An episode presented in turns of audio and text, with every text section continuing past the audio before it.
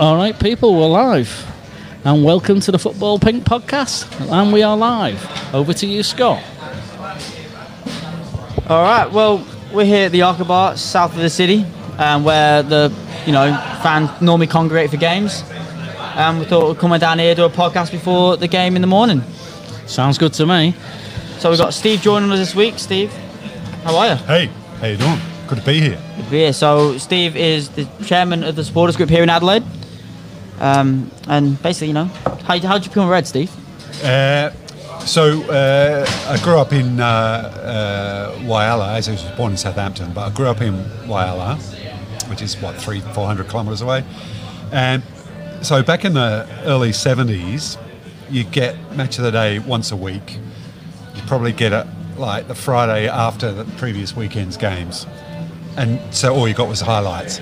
So as kids, really, nobody followed teams. People, you just followed players. So this week you're Lorimer, next week you're Charlie George. Yep. No, you were never George Betts, but anyway. But the under-9s team I was in, all of a sudden we had a couple of new lads turn up. And it turned out they were Scousers. But the really odd thing was, this was the first time that somebody came supporting a team rather than just players, and so probably quite quickly, our whole under-9s team became Reds. Yes, they do. So, like I said, normally with this type of stuff, once you start following a club, it's impossible to get hooked, aren't you? Yeah, exactly. Especially so Liverpool being so good in the 70s and 80s. Well, this was 73, so not long after that, signed Keegan. My hero to this day. And away we went. That was it. Well, I'd say UEFA Cup in 76 and then European Cup in 77. And that was the biggie. That's it, all through high school. And the problem was, of course, you didn't get any of those games. So you would know it was on, but you'd actually be able to watch it. As a teenager, you'd have to wait until at least the next day to find out what had happened because it didn't really get covered. Yeah. So weren't rich enough to have a shortwave radio or anything like that to pick it up. So it's mad, isn't it? It's hard to. I was in primary school, and I've said before, I was lucky. I had a girlfriend in primary school whose dad was loaded. Yeah. And in that day, they had a video recorder. Oh. And they recorded the game, and her dad brought me a programme home which I'd lost, but he's since bought another one. But yeah, I could go round to her house and watch the repeats of the game and everything, which was great. Showing your age there, lads. Long before your day, mate. Long before your day. All right, so basically we're going to be talking about, a bit about the previous game, Arsenal, talk about the trophy lift, and a bit about Chelsea. Before we go on, we got some basic news to go over. I'll quickly skip through. So Junior's contract is still yet to be signed, a new contract. Do we still think he's going, and do we think he's hanging around, or do we think he's staying? Steve? It's bizarre, isn't it? Everybody else has signed a contract pretty quickly, haven't they? Deals, new deals, revised deals, upgraded deals. I like that you said to me earlier today, because he did sign for Newcastle, who and he wasn't supposed to come in. He was a winger when he first signed. He wasn't coming in to be this big money signing. So he's not on the biggest wages. That's the big thing, you say. He's still on his original contract. Yep. Quite a lot of people in the period he's been with Liverpool have had two contracts. He's only had that original. So in relative terms, he's probably on really low wages and was probably due a decent pay kick. But now, post-COVID, are the club thinking, maybe we can't really do this? I don't know. I mean, I'm speculating here, but it makes you wonder that this is why it's dragging on a little bit. And it's a bit of a concern because, let's be honest, next year, our midfield's going to need Gini, without question. Well, it depends on all the speculation. Are we bringing this Thiago? If you bring in this Thiago, you don't know obviously what's going to be on the season. But you're losing Lallana, without question. Curtis Jones replaces Lallana. Yeah. So you bring... this Thiago comes in when Alden comes out, and there's your straight swap. Is it a good swap? We can't wait. We have to wait and see what Thiago is like. But Thiago is a little bit older, and he has got some injury history as well. He has, but except the way the club's ran over the past few years, you've got to trust in what they do. Yeah, I agree. Just a bit of concern because I'd like to see Gini stay there, to be honest. I'd love to see and bring Thiago in as well. I was listening to a really good thing with Gary Neville of all sorts, of all actually, people. On YouTube this morning. A really good thing with Gary Neville. Did the two things go hand in hand? He's a top pundit, to be fair. To be fair, he is. He was talking about how United were able to retain titles, and he was saying there was a bit of an interview with Giggs before that, saying how he enjoyed retaining the title more than winning it. And he basically, how did Sir Alex do that for so long? And he goes, he made tough decisions. Even when they were on top, he got rid of players. Yeah. So they were on top in around the 2003 mark, and they were on top. They they won the treble in 2000. They started to drop off 2001 to 2003. Didn't win the league. Got rid of Van Nistelrooy. Big shock at the time. Everyone was like, "What are you doing, getting rid of Van Nistelrooy?" And then within, you think back to their dynasty after 6, 7, 8, 2009, yeah. 10, 11, making Champions League finals and winning Premier Leagues. You have to make these hard decisions with these big players. Beckham going was a big one as well. But you say, whenever Ferguson never liked anybody getting bigger than him at the club. And as soon as anyone got really big, he moved them on because, again, that's Fergie's type of thing. He ran the show and he needed his team all pulling in the same direction. If one person got too big, that could upset the apple cart. It could just be what I was thinking, if sometimes you have to make these hard decisions. I don't know what you think, Steve, but if you make these hard decisions where could be you go, okay, we might only get another, this is for just say, we only get a year out of Salah, say, random play, we might get a year out of Salah, but if we get rid of Salah now and cash in on a Sancho, we get 5 years out of Sancho. Oh, absolutely. That's maybe not going to happen realistic post-COVID, but it's some things, that type of things you need to think of when you're on top. Yeah, I've seen in the 70s. 70s and 80s, we're doing that all the time. So, Keegan, see it. Yeah, we literally got rid of Keegan, but Keegan went, Rush went, but we carried it on and we still stayed on top.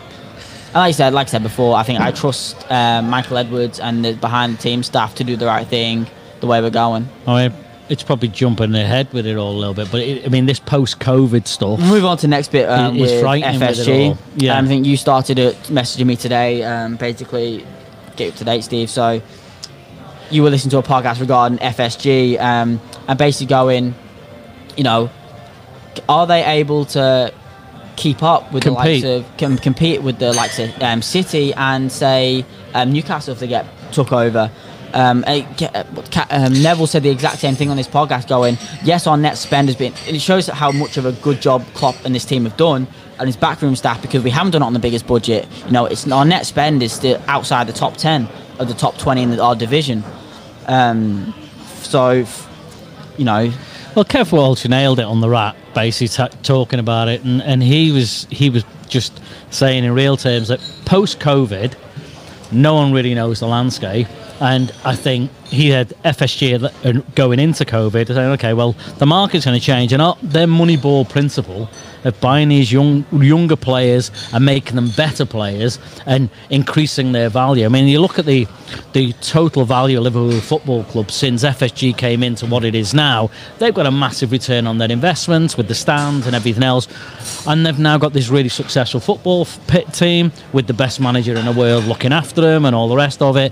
They've reached their target of actually winning Champions League and the league.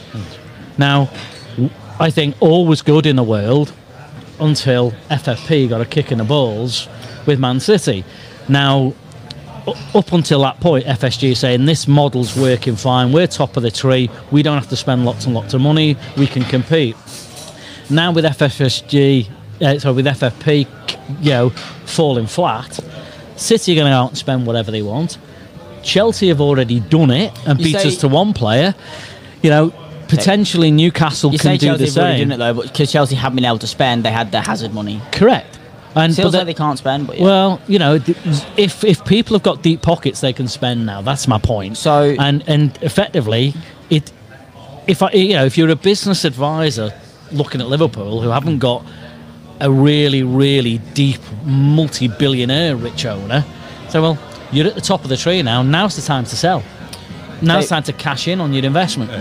It's frightening. You're right. It's frightening. They did coming in. They did hang the hat on that financial fair play. Absolutely, yeah. They did. John Henry was out there saying about it. He's been the biggest. Need to make sure the books are balanced. Which actually kind of makes our achievement this season and the past. You look at it.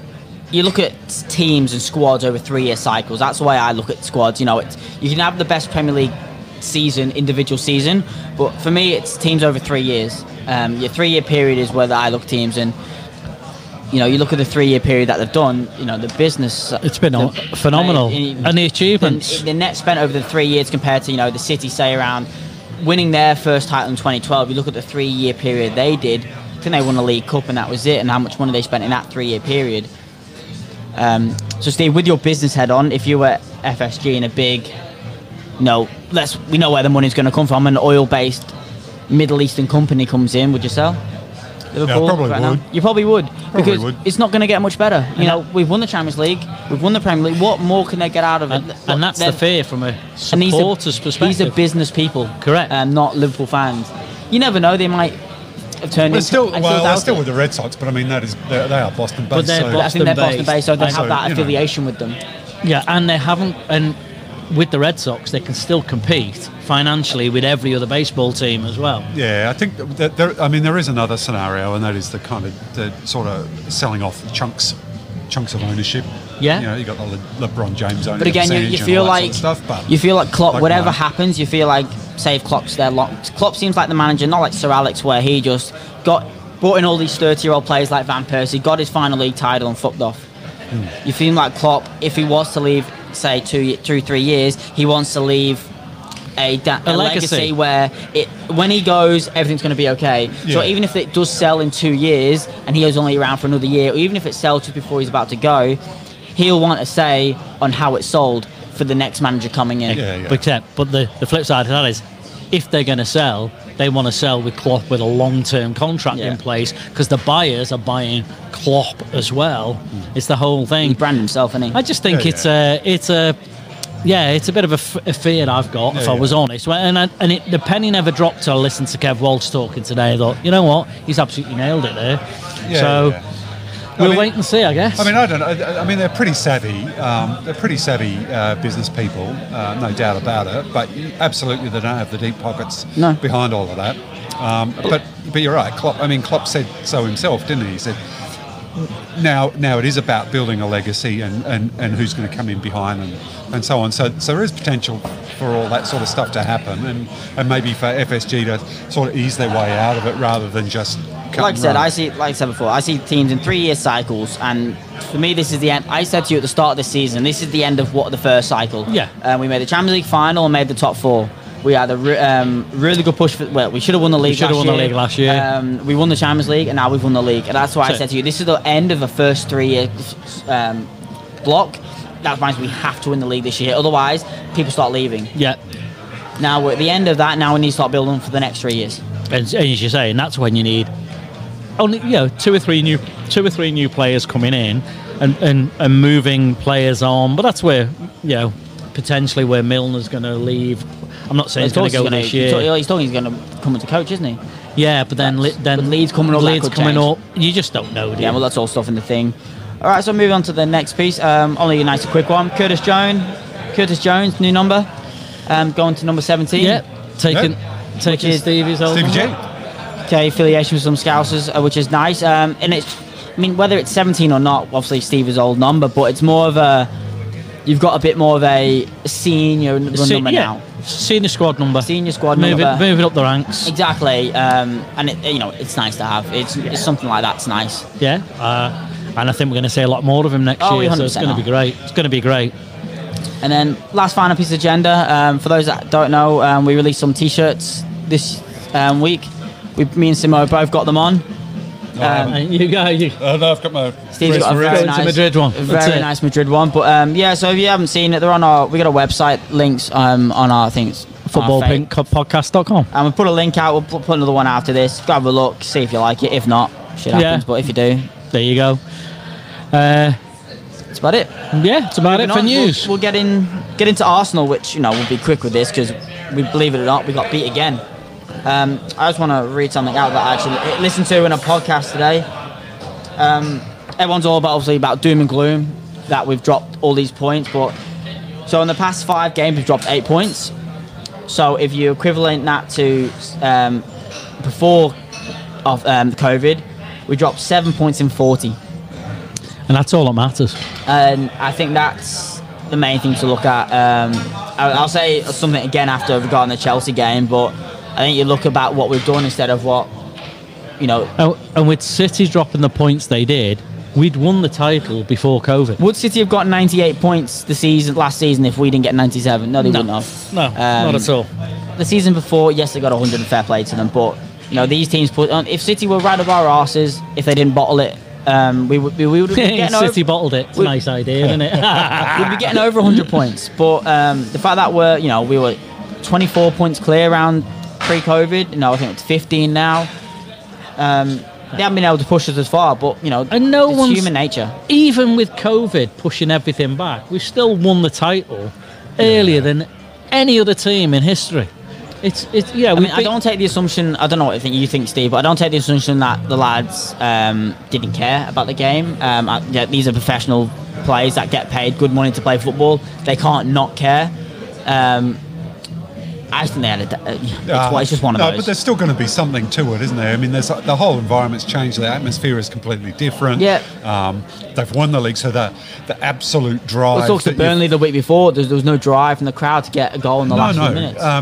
You think about this. There's it's not like, okay, we won it in a canter if you look at the points, but if you look at some of those games, and it was Sheffield 1-0, Villa 2-1. Exactly, there was a lot of winning dirty in Leicester early on in the season. Penalty. Exactly that, absolutely that. So, you think about it, the fact that you're already over that line and you don't have a crowd spurring you on for those last gasp.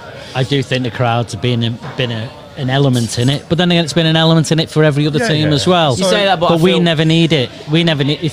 We miss it.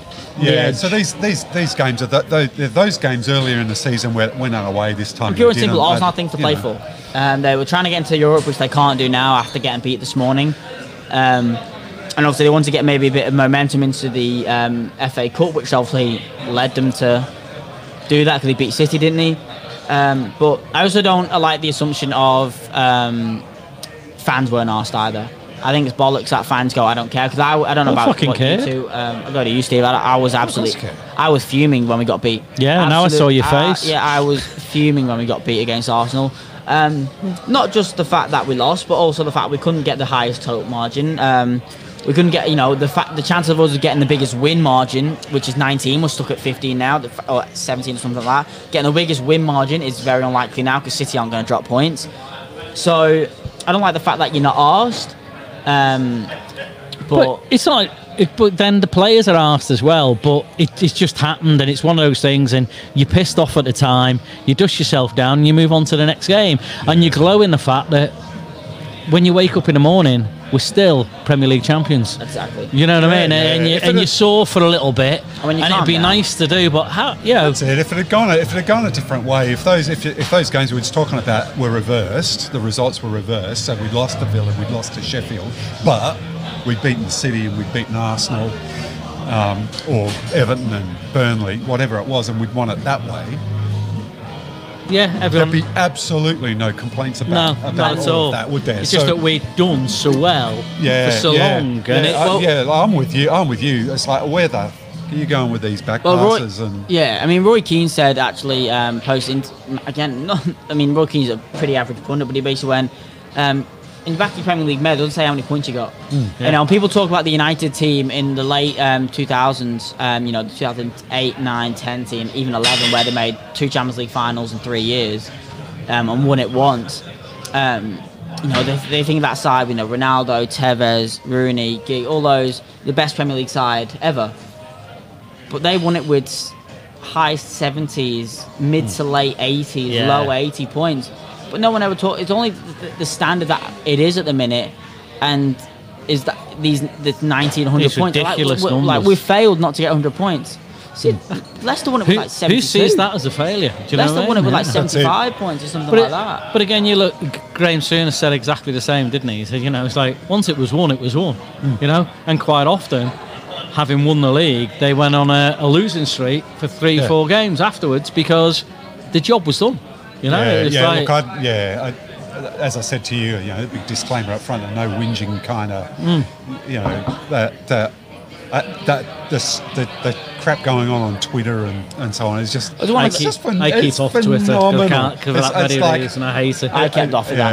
Yeah, it's one of those where if you can't, all the shit. I mean, like, I'm only 23, and I've enjoyed a lot of shit, especially coming over here, and you get a few people that they don't know football too well, so they just like to give you shit every time Liverpool lose. And some of the shit you've endured and stuff like that. But it's about, if you can't enjoy what's happening now, we're current Premier League champions, European champions, super European champions, world champions. If you can't enjoy this team now, what can you enjoy? Find another sport. What can you enjoy if you can't enjoy? That's it. You're mad if you're getting hung up on what's happened in the last couple of weeks. I mean, that's just off the charts kind of stuff. Who knows what would have happened if the season had just rolled on? But I can tell you right now, I have this memory of us winning the league. I think it was away at Palace. End of the season. We won the league relatively comfortably. We drew to win the league, and a bit of a round of applause. People wandering about on the pitch. Yeah. And we'll see you again next year. Same thing, same time next year. We're middle of the table. Can you imagine the humdrum of just constantly winning the league like that? Yeah. To then be like 30 years. Finally, we've done it. Because we've done it. Absolutely. We could go another 30 years. Well, you think of how good we were in the two. I know we had shit owners back then, but we not long won the Champions League. We made the Champions League in 2007. We made a good title. Again, we were making semi-final after semi-final Champions League. We finished second in the 08-09 season. Next minute, we almost went into administration. Well, we could have been. We were all but there. So there's a chance that something goes wrong and we go into administration. You can bet your ass. All the Man United supporters didn't expect after Fergie went that they would drop off the edge of a cliff. They're now 7 years without it. So you have to. I bet you the next time they win the title will probably be the best one they've won. Yeah, because it's been so long. It back. You do get in a self. They went 15 years without a title. You get into this thing of again, we've won it again. Nice to win it, but we've won it again. Get complacent. You do get complacent. Yeah. And that's why you need the Ronnie Morans of this world and that kind of thing, saying keep your feet on the floor, boys. Got to do it again next year. Yeah, absolutely. So what can I say?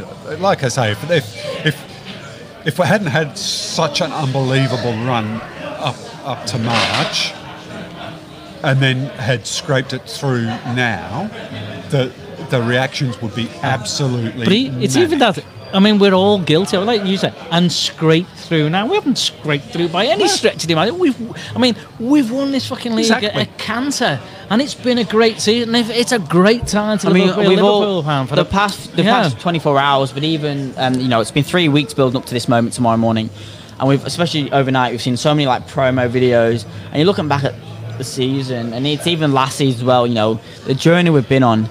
The Everton goal, Divock goal against Everton last season, to the late comeback which was miraculous against Villa, the 4-0 drubbing of Leicester on Boxing Day. The list goes on and on and on. Just literally at the end of the season, in the month break these lads are going to get, sitting down and watching the league video. And I will sit down and watch the 90 minutes of every single game because it will be thoroughly enjoyable. So, trophy celebrations. We've all seen the COP and how it's getting done. They said they were going to make it special because no fans going to be in there. And I feel, don't get me wrong, we'd all love to be there. But let's be honest, we were never going to be there. Whether we were lifting it in the stadium or not, with fans there, we were never going to be there. No, because we're in Australia. So I do feel for the fans that go week in, week out. I feel the home and away boys. But if you're not going to, again, like I said before, don't think about what you're not going to get. I think about what you are getting. Yes, you're not going to be there, but if you think about that, you're going to. It's like kind of how you think about life. You think of all the shit you're going to think. Yeah, shit. Glass has got to be half full, not half empty. But you think. Yeah, we're not going to be there, but we're going to lift it. And to be fair, the club's gone all out. I mean, what are your thoughts on the platform and everything? I was going to be there. You were going to be there? Oh, take it all back now. Apologies, Steve. I was going to be there. So tell us the story. Can I tell you, one morning I woke up and I had an alert on the phone. Qantas, yeah, boarding opens in. Yeah, no, it doesn't. And then 10 days later, boarding opens for the return flight. Oh, yeah, see you later. Come back. So I was going to be there, and then I was going to be at the Sandon for the Newcastle game. And the parade. So not. But having said that, was it Ellen or Lindsay that when we had that first photo of that stage being was that's a fucking big purge. It is, isn't it?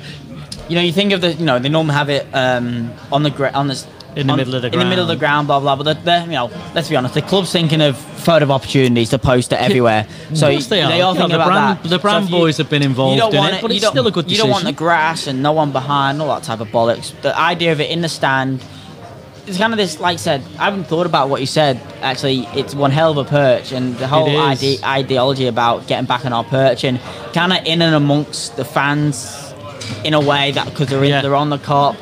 Their flags are all around. I just love the idea of it, and we've all seen this, the light show and the £1 million, £1 million worth of fireworks. The fact is, they're going to set fire to Anfield. Yeah, they're going to burn a cop down and have to rebuild it next year. What they say on the wrap, L1 is going to be. L1's going to burn. Yeah, I mean, whether your party disagrees because they say there's going to be a £1 million light show outside of Anfield. It's something you do not want to miss. It's going to be the best thing you've ever seen, but by all means, do not come to the stadium. Stay and watch it at home on TV. Maybe a few fireworks, yes, but do you really need to do this big out firework display? Do you really? Fans are going to congregate, aren't they? They're going to try, but they're issuing fines, aren't they? They're issuing fines, and the police are going to be all round, and anyone stops, you just get moved on. You posted me a thing saying, I don't know if you've seen it, Steve, but they've actually put like this red fencing around Anfield, and around the new main stand by the steps, goes all the way around the shop, kind of thing. So and up to the Albert, and right the way around the far side. But there's a real flaw in it, isn't there? It's fucking tiny. It's not really big, and bear in mind that. After we won, how many people got on top of the Shankly gates? So a little, an 8-foot fence ain't going to stop them getting over if they really want. But the police are going to be there, moving people on. I think what you're going to get is people driving past with the window down, flags outside, blaring the horn, because that they can't stop. It's a public highway. It's just they won't allow people to stop. So I like the idea, I'll come to you, Steve, I like the idea of families have been given special permission to attend. No, they haven't. It got blocked. It got blocked, really? Yeah, everyone thought it was a done deal. I thought it was a done deal. They applied, but basically... Gobshites. I think they said something on the lines as they're currently about 500 people with all the broadcasting teams are at the ground anyway. And to add another 300 people, or whatever the number is, takes them over the government threshold for a meeting of any kind. They've basically said, no, they can't break the government guidelines. That's fair enough. I mean, instead of picking, your mum or your dad or your sister, you may as well just go, none of you can come type thing, or you watch it together at home. Yeah, it's going to be hard on the... It's hard on the players because they've worked for it, but the reality is it's harder on the supporters that go week in, week out and deserve it. A lot more, but the flip side is Kenny's going to be there. Well, I'm going to move on to that. So there's been a few things come out about the whole presentation side of things. So Kenny is going to be giving the medals out, not over the head, just handing them the medals. The trophy isn't going to be handed over like it normally is. It's going to be placed on a pedestal, and Jordan will just then lift it from that to allow COVID restrictions, all that jazz. And 40 medals are being distributed to the team. So let me get this up if I can think. Yeah, so they'll see 40 medals. So 23 players out of the 25 have their, automatic qualification for medals. Jones and Elliott. Jones can still get it because I think he's only one game off. I think Elliott's 3 games. I think he's only appeared in 2 Premier League games. But I think you can imagine out of the 40, what, 25 have gone, so there's still obviously a fair few left. You imagine Jones and Elliot get them on because they've been there training all year. 100%. Yeah, I think. Jürgen said he'll make sure everybody gets it. I suspect the likes of Van der Beekman that might get a medal as well. Well, exactly. Because they've been involved in the squad all year. He's even said he'll happily make and build and buy any single program. $10 on eBay, man. That's it. Literally, they'll buy any just to make sure everyone's involved. Because everyone's part of this, you know, they've talked about canteen ladies and there's stories of when Klopp first came to the club and, you know, he walked in and he had all the backroom and canteen ladies and even stewards and all that saying usually in every single one's name. Because they know your name, you're going to know their name. You can imagine Klopp giving his away and then buying a fake one himself and showing it to people. Who's going to argue with him that it's not the real deal? Do you know what I mean? You know, so, but, and it goes back to some of the interviews that have come out today and that kind of thing there, where there is, you know, Henderson going about, you know, the way the players love Klopp. It's not a show or anything like that. He is, well, Hendo's the captain, he's the leader in the squad. You know, Klopp is the leader of this whole thing that's going on at Liverpool, and it's, as you say, it's the front, it's the team, it's the backroom staff, it's the dinner ladies, the guy that sweeps the floor. They're all involved, and you go. I always go back to that thing with Kennedy kind of thing, and he goes up to the guy, and you know, at Cape Canaveral, you know, in a famous interview, and he walks up to the guy, the janitor, brushing the floor. Son, what's your job here? I'm helping put a man on the moon, sir. And it's like, you know, I see him talking to a dinner lady, and what's your job here? Oh, I'm here to help the boys win the Premier League. And she did, you know. It's like, and the nutrition woman he's put a lot of time and real praise for, that in COVID, she's been such a big influence, been basically sending menus and food round to the boys. Well, he's pretty particular about his schnitzels, I understand. So okay, and quite right too. Yeah, he should come here. German, isn't he? And finally, before we move on to the Chelsea game, we talk a bit, because believe it or not, there's an actual game of football on. Oh shit! Tomorrow morning. There is. Just your emotions around, you know, what do you feel like you're gonna feel like when we lift the trophy? You know, I think we've all seen the videos of Klopp breaking down after the winning and goes, I didn't think I'd feel like this. He goes, I know I'd feel amazing, but I didn't think I'd feel like this. He's bawling his eyes out on national television with I Kenny think there'll be a and few all that type of stuff. You know, I don't know about you, I'm, you know, watching all the, you know, the promo shit without any of the title stuff is, you know, giving me tear to your eyes. Oh, yeah, big time. Absolutely. So you just know that this will be a production, won't it? Oh yeah. I didn't teared up in Kiev because, you know, we made the trip and it was just a great trip. So I teared a bit up in Kiev. Didn't cry when we won the Champions League. I think it's one of those where, because you're so ate up in the emotions of the game and it was a morning game, I didn't cry there. The point I cried on that was when Hendo came over to his dad. That's when my tears went. And that's when a lot of tears went. But for me, because, you know, let's be honest, the game doesn't matter. The game doesn't matter tomorrow morning. Everyone's waiting for the thing. And that's what everyone's waiting for. So I think there will be a few tears. Yeah. No, that's it. Could care less. Could care even less about this game than I did about the City game. Yeah. To be fair. Look, it's going to be nice to walk away with a result, because when all's said and done, we want to get we want to get to the point where, thank you. Yeah, it's like last day in the cop we lost and it spoilt the event. But yeah, fucking table service, I love it. Yeah, I know. But the cop got demolished. Do you know what I mean? And it wasn't such a huge. It was an event, but it was a negative event. This is like, we lose, there's a positive event afterwards. You know, so, but it'll still hurt. We'll move on to the Chelsea game. I actually like that it's Chelsea, though, because if it's a Burnley or a Palace, no disrespect to the club, and fucking disrespect to the club, fuck it. But absolutely. It's hard to get up for Burnley, a Palace, and Norwich at home. If Chelsea come into town, you want to fucking beat Chelsea. Yeah, and Frank Lampard's Chelsea this will be, you know, but the fourth time we played them this season, we beat them at home, we beat them in the Super Cup, they knocked us out the FA Cup.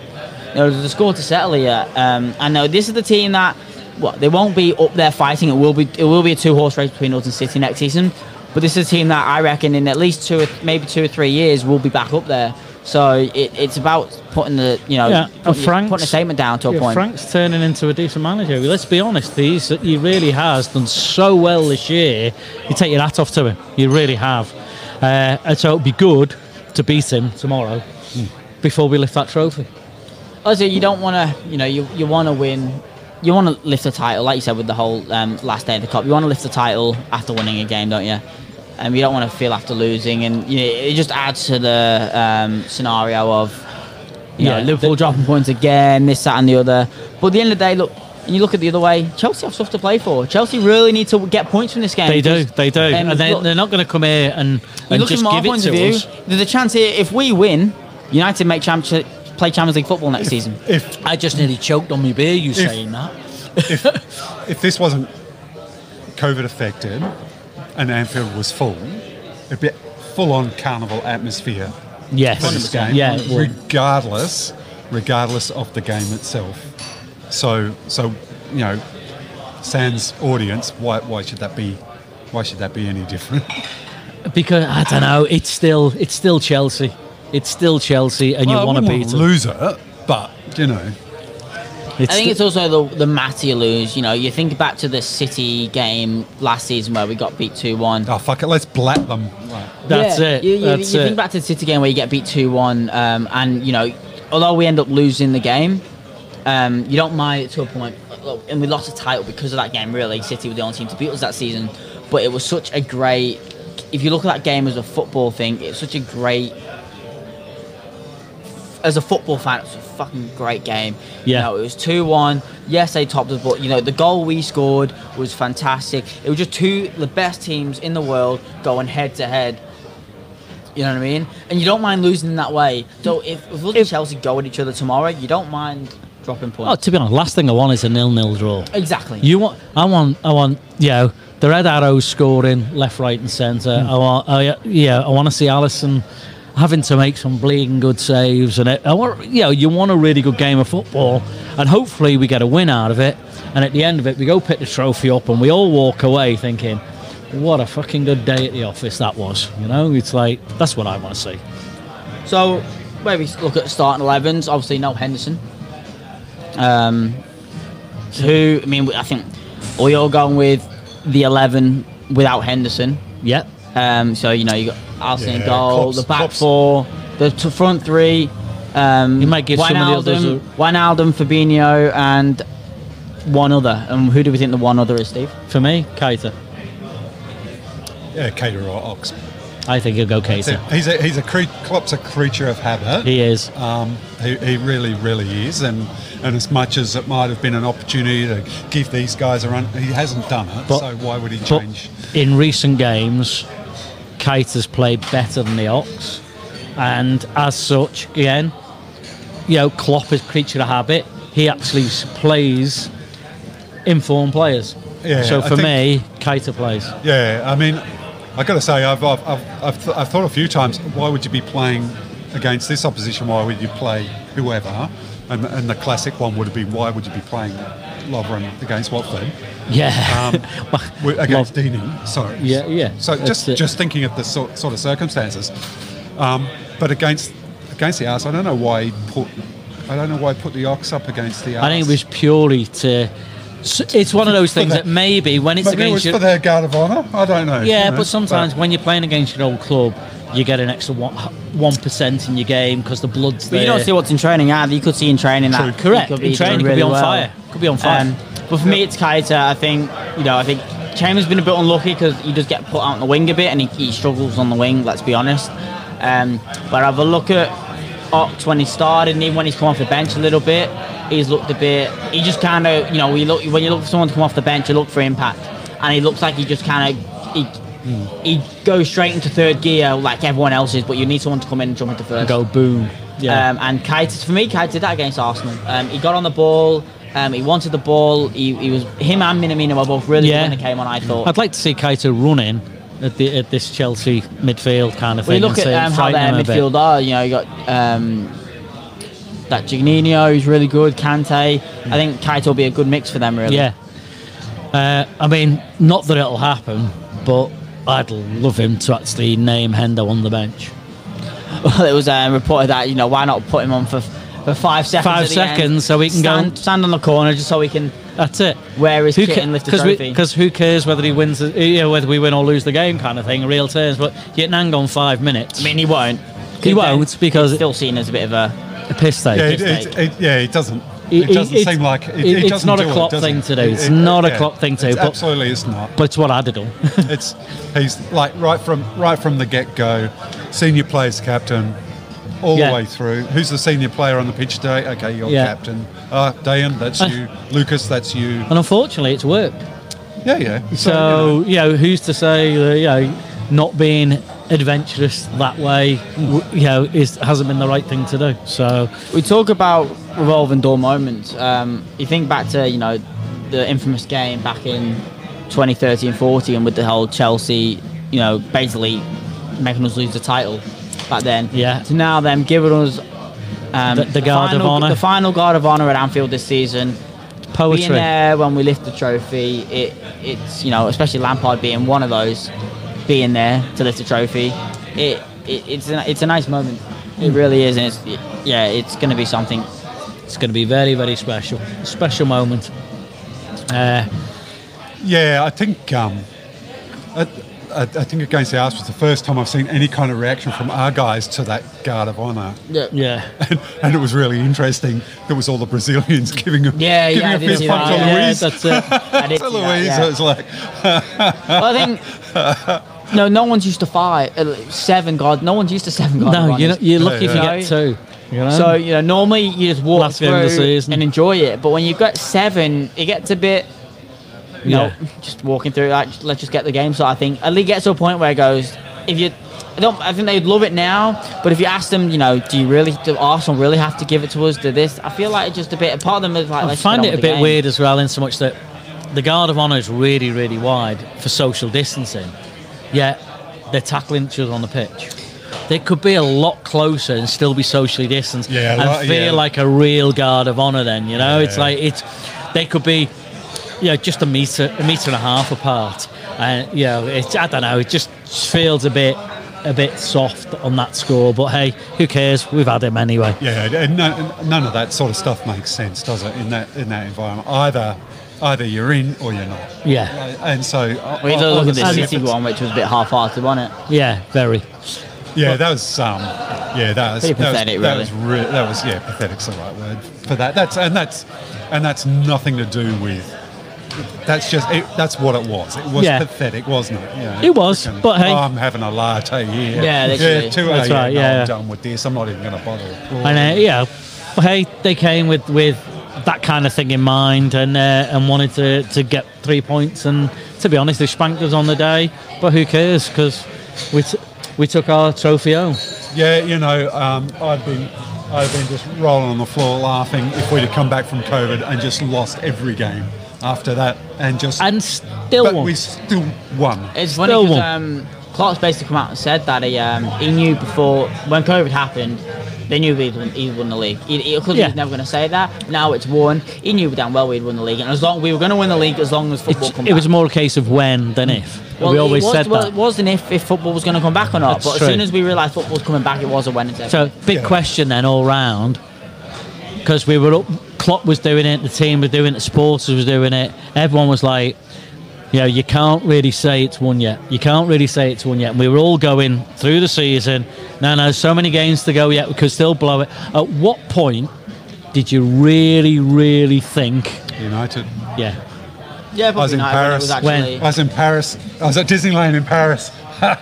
Watching it in a sports bar there, and when the cops started singing, and they were just reds in this sports bar. I mean, if you look back at when mentally, that's when we say we all kind of agree mentally. But if you look back on when did we actually win it, you know, now you can look back on the season and go, we actually did go on to win it.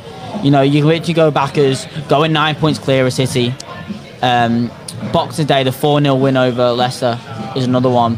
The Villa 2-1 is another one. There are these moments where you look back now and go, that's where we won it. No, that's where we won it. Yeah, I think, but that's the point where everyone starts to really believe and say it out loud. Mm. But I mean, and it's because the Coppers won started singing on that day. We've won the Cup. But that's not a not a mentality thing from the team. That's more that literally that is the moment where we won it. Because you look at that, especially that Villa game. You know, we were losing, and both City were losing as well. Then you see City get it back, then we get it back, then City are winning. Then it's like, oh shit, we need to win now. And you think how they must have felt. Yeah. More of a, you know, from dispirited them completely. From an actual spirit in game point of view, you're like, that's why I won it. Because it didn't beat City when we beat them. Yeah. That's a fair call if you compare it to the previous season. Difference between a mentality thing. I think we said it on the podcast during the season. Every time we won a game where we didn't last year, so there was... The City game at home, we won. We drew last season, we won this season. The Leicester game at home, we drew last season, we won this season. And these are games you're ticking off as you go. We won every game last season apart from these games. Now you're just ticking these games off as we go. And mentally, City go when they're not dropping points. So I think it's different between when you mentally think we win the league and when you can actually look back and go, okay, that's actually where we won it. But there's so many games to choose from. That's a fair point, and it would be fair to say that somewhere along the line there it just broke City's back. Yeah. You know, that they sustained that through that run the previous season to go unbeaten all the way through to win the title. Yeah, I think that's it. And then having to sustain that, and the fact that we just had kept winning. Right. It just broke their back, and once that had happened, it was really. I love the idea, the way that City never broke our back last year. We just kept going and kept going and kept going. Yes, they beat us to it, but once we got in front, they couldn't sustain the same pace that we did. Even to the final day last season, we won on the last day.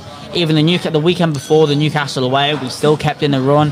Where this season they fell away. As you say, they bottled it. Yeah, they couldn't keep up. It's really nice to say that City bottled it. Yep. You know, going back to the Chelsea games, final thing before we get to score predictions, I don't know if you've seen the pre-game interview with Klopp. No talk on the football whatsoever. It's the first time. Not one, and Klopp allowed it as well. It was all about the celebration, the title celebration, which it's nice. It's weird, but it's nice to see. Yeah. It was just, I just really enjoyed the interviews. I've only seen snippets. I haven't seen the whole interview. I've listened to a big chunk of it, but the bits I saw on LSC TV was pretty damn good. Just so relaxed as well, which was nice. Relaxed with the media, no sniping, and just allowing the media to take him off on tangents as regards questions instead of bringing it back to the game. It was really good. All right, well, we'll go score prediction just as we're about to finish, Steve. Score prediction for tomorrow morning? Mate, this is going to be one of those where if we take a chance early, we'll win comfortably. And if we don't, it'll be like 3-1, 4-1. I'm 3-1. 3-1 Liverpool. Well, the game doesn't matter, so I'll go 6-1 the Reds. Because either way, it doesn't bloody matter. I think we'll leave it at that. One reminder. It's 5 years this week since Liverpool were here in Adelaide, which Steve was heavily involved in, and we all had a ball, and it's just a surreal thought.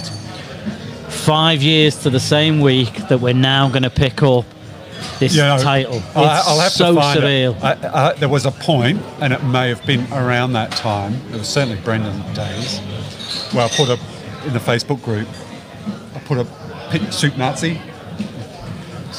No trophy for you, come back 5 years. Yeah. Well, there you go. Wouldn't it be nice if you could find that? Eh? Yeah. Should have put 3 years or 2 years. Save us the wait. Next year. All right. And we'll leave it at that. Thanks, Steve, for joining us. No worries. Up the Reds. Hey.